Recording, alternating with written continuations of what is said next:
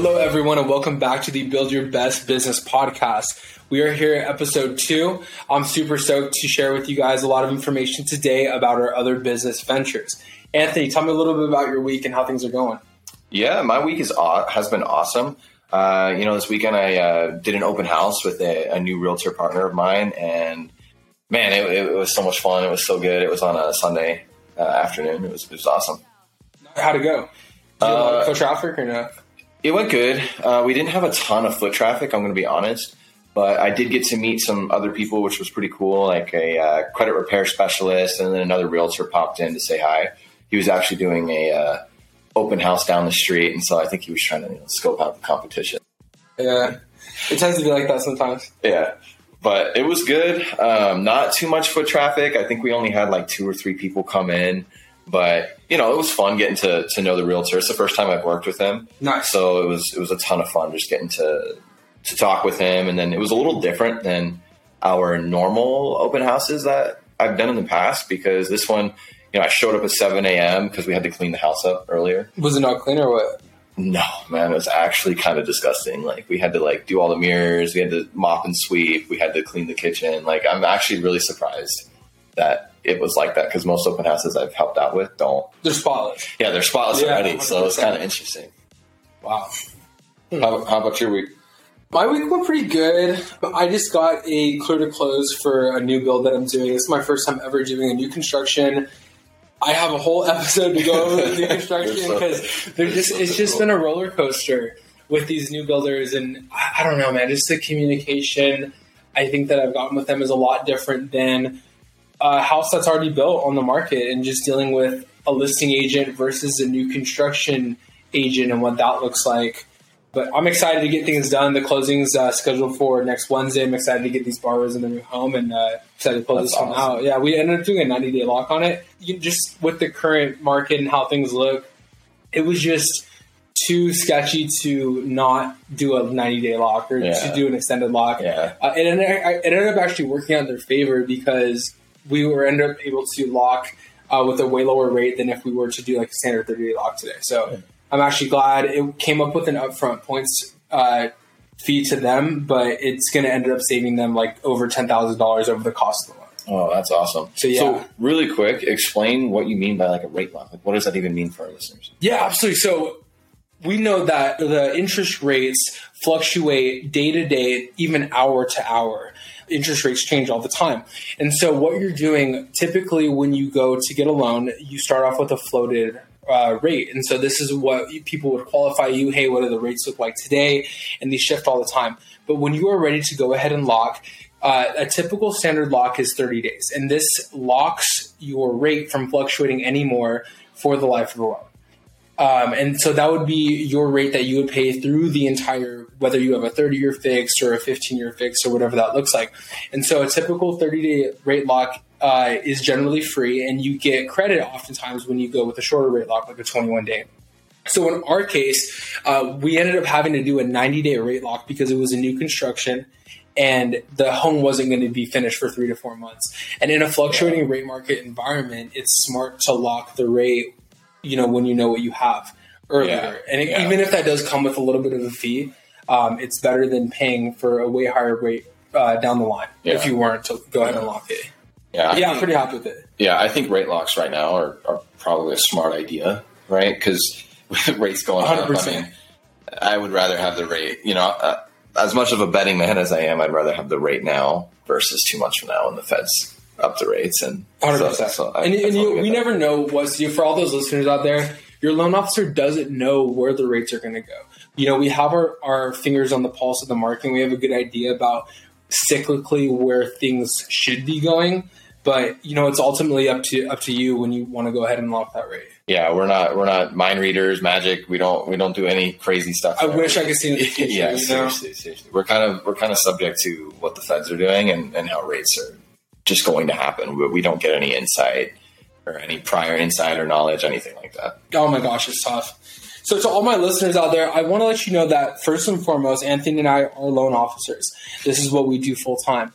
But along with that, we do have other business ventures. This is the Build Your Best Business podcast, and it's going to cover an umbrella of, of everything that we're doing and just best business practices and how to grow your business, no matter what that is, if you're in the real estate industry or not. So today we're going to go over uh, KCB screening, which is Anthony's business. I'm excited to hear a little bit more about it. So Anthony, tell us about KCB screening. Yeah, so KCB screening is actually um, something that I started with a couple partners uh, about two and a half years ago, and it was actually before I became a loan officer. So, you know, it was something that I started doing. I, I actually quit clinicals uh, for it. I was, you know, trying to be a nuclear med tech, and I got into my clinicals. I really just didn't like it. I didn't have a passion for it. I knew deep down I was just chasing a paycheck. So I actually started this uh, company with uh, you know a couple other people, and it is a B two B business that provides you know pre tenant, pre employment, and uh, nonprofit um, background checks for their you know hires and their tenants and their volunteers. And so I work with other companies to make sure that their employees are properly, you know, vetted, so to speak. Okay, so who's your who's your ideal uh, demographic or client that you're going after this? Yeah, so like I said, it's not really pigeonholed into a specific industry. Now I do have niches that I kind of go after. And I would say that's definitely in the tenant screening space. So for other realtors that need to, that maybe do um, property management, they're a good client for me to use with their you know, when they're renting houses out or they're being acting as a property manager. I'd say that's probably my my bread and butter. That's where the majority of your business comes from. Yeah, we have other things like I do uh, surprisingly background checks for you know some churches for their uh, volunteers. I do it for nonprofit organizations, um, even some staffing agencies. But I'd say the bread and butter is probably um, property management. Okay, that's cool. Um, so you said you've been doing it for about two years. Do you see yourself doing it in the future? Yeah, it's something that I think I would like to keep keep going with. Technically, if you were to classify it, it is software as a service. Okay. So it's a little bit different than what we do as loan officers because as loan officers, you know, we we get a client, we help them get into a home, and then you might not talk to that client for a little bit because mm-hmm. your deal is closed. With you know um, software as a service, I have them sign a, a service agreement, and then they work with me for years to come. I see as they hire people. So I, it's something I definitely will keep going for sure. So how do you go about new business acquisition? Man, it that's gotta be tough. It's tough because no one really knows about this, right? no one knows yeah. they need this until they need it, right? It, exactly, and th- this is super challenge. It's probably the biggest challenge that I face because when you're working business to business, your your job is not to reach, so to speak, the masses your job is to reach that one person at the company that makes that decision. So that's got to be tough. It, it's so it's such. You got to get past the secretary, right? You oh exactly. Got, oh my. It, it is so. It it can be a grind, but the payoff is pretty good. And once you get that client, they usually stay with you for a while. And a lot of it is, you know, going over demos with clients, you know, via like Zoom or or even Skype or you know Google Meets, whatever.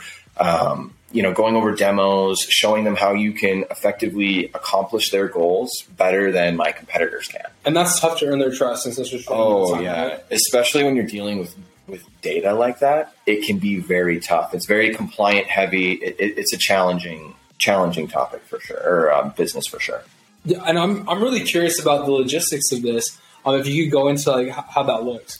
Yeah, so the logistics are they're interesting. I mean, it, like I said, it's not your normal. Isn't that? I, and I shouldn't say owning like a coffee shop is normal, mm-hmm. but it's something tangible that people can see.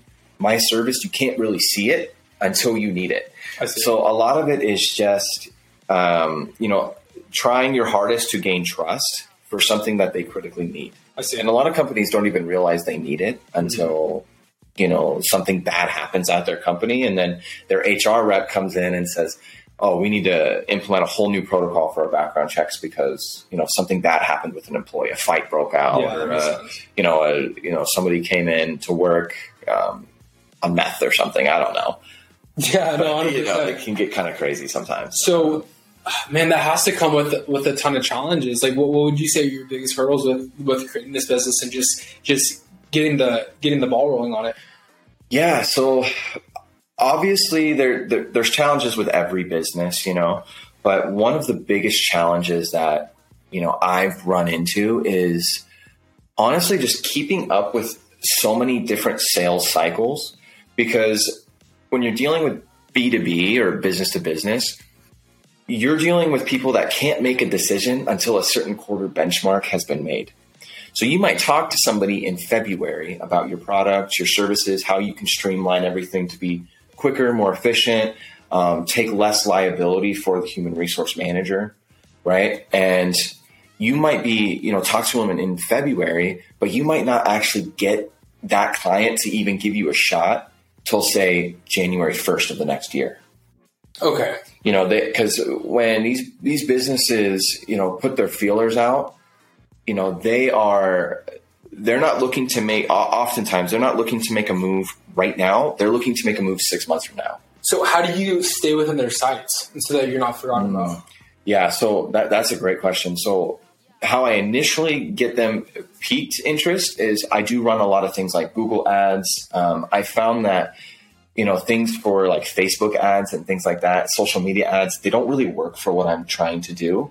But Google ads have been my main way to get people into the door, and then even some like LinkedIn ads and things like that. But mainly, you get them into the door with Google ads to pique their interest and then you know you get them on an email campaign and i mean that's been my biggest success because you if somebody's not looking to make a move for their entire organization right now they're not going to do it until they're ready because you know that hr manager or that director of operations or whoever makes that decision needs to train their whole staff on it 100% they got to train their whole staff on it they got to come out with template information. Often it's me doing a demo for multiple people in, uh, you know, even if it's a small company. Um, so that's kind of that, that, that's kind of how I work on, you know, staying in front of them. And really that initial call of just being relational, even if for something as abstract as background checks for employees, you know, I, when I make that initial call and somebody has shown interest, um, really just, just making a friend first. That's kind of the, the easiest way to do it. Where when six months down the line, they have their list of, you know, five companies that they have communicated with. You know, usually they'll say something like, oh, these guys were really good on price. These guys over here had, you know, a bigger infrastructure. They have offices on the West Coast and the East Coast.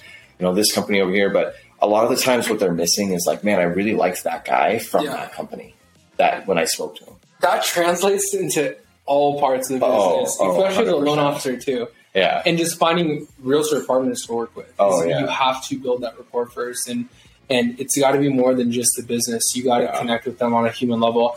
And so you were telling me that you started this with a few other people. What does your role look like in KCB screening, and does that differ from what the other partners do? Yeah, so when I got into this, I was I don't want to say it was a low man on the totem pole out of the partners, but all my partners were significantly older. I mean, we had an, investor who was in his you know 60s, and then we had somebody else who kind of showed had shown me the ropes, who was in is in his mid 30s. So me, when I started, you know, I was only 20, 24 mm-hmm. when I started. So I, you know, really took in learning how to. I mean, when I got into it, I knew nothing. I didn't know how to send out an invoice. I didn't know how to send out. I didn't know anything about Google Ads. I didn't know anything about marketing. So when I started this, it was really just it was a huge learning curve that was super challenging. And even making my first sale was like the biggest accomplishment. And it was a small account. Like, yeah. It was like the smallest account. But just the fact that that property manager was willing to work with me was incredible. I mean, so my job now is more of you know, my technical title is in operations. Okay. But I kind of oversee how the sales cycles work. Um, you know, I over I'm in all the meetings for our Google ads that we run. Um, you know, I oversee the accounting processes. I mean, I kind of oversee a little bit of everything while somebody else kind of tackles it. And so, especially with a business that deals with so much sensitive client information, there's there's got to be a ton of like a learning curve with just understanding like the laws and the regulations oh, behind this kind of insane. stuff. You know, it's insane. Or like the security that goes into this kind of stuff. It, it, it's insane. If I didn't have somebody to show me the ropes on it, who was already doing something similar, mm-hmm. I don't think I would recommend it for anybody to start or, or I don't even know if I would have gotten into it. I would have found something else probably. I see. Just because it is a huge learning curve and it's not easy. I mean, you for something like this, you know, you, you really do need, and I hate using this word because I believe anybody can do anything, no matter their financial status. But you do have to have some initial capital to get into something like this because it's a huge. There, there's a lot of massive tech involved. Okay. So, I mean, yeah, I, I, I, wouldn't recommend somebody starting this unless you have an in somehow or you got lucky. And I'm the first person to say I did get kind of lucky with just people I knew. But um, I would say capital is one thing that you would need if you wanted to even attempt at starting something like this. Nice. Um, so, where do you see for the future of KCB screening? Where do you where, where do you see yourself moving forward? Yeah, so KCB screening is a fantastic company.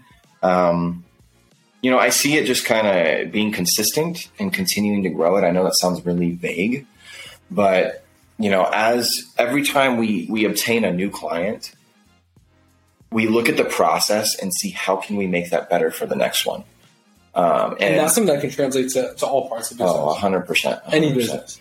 100%. And then, you know, um, when new screening, and this sounds weird to say, but new screening products come out, mm-hmm.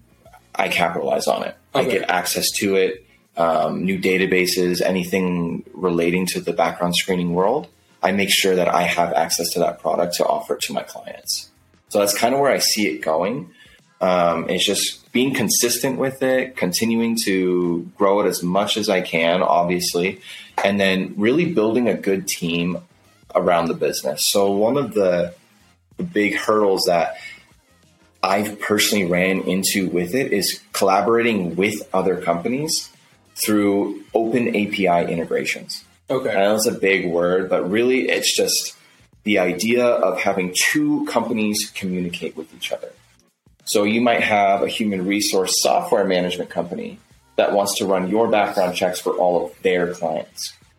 So that is where I plan to take it is just continuing to build out those integrations and just continuing to grow that way. That's where I see it going at least.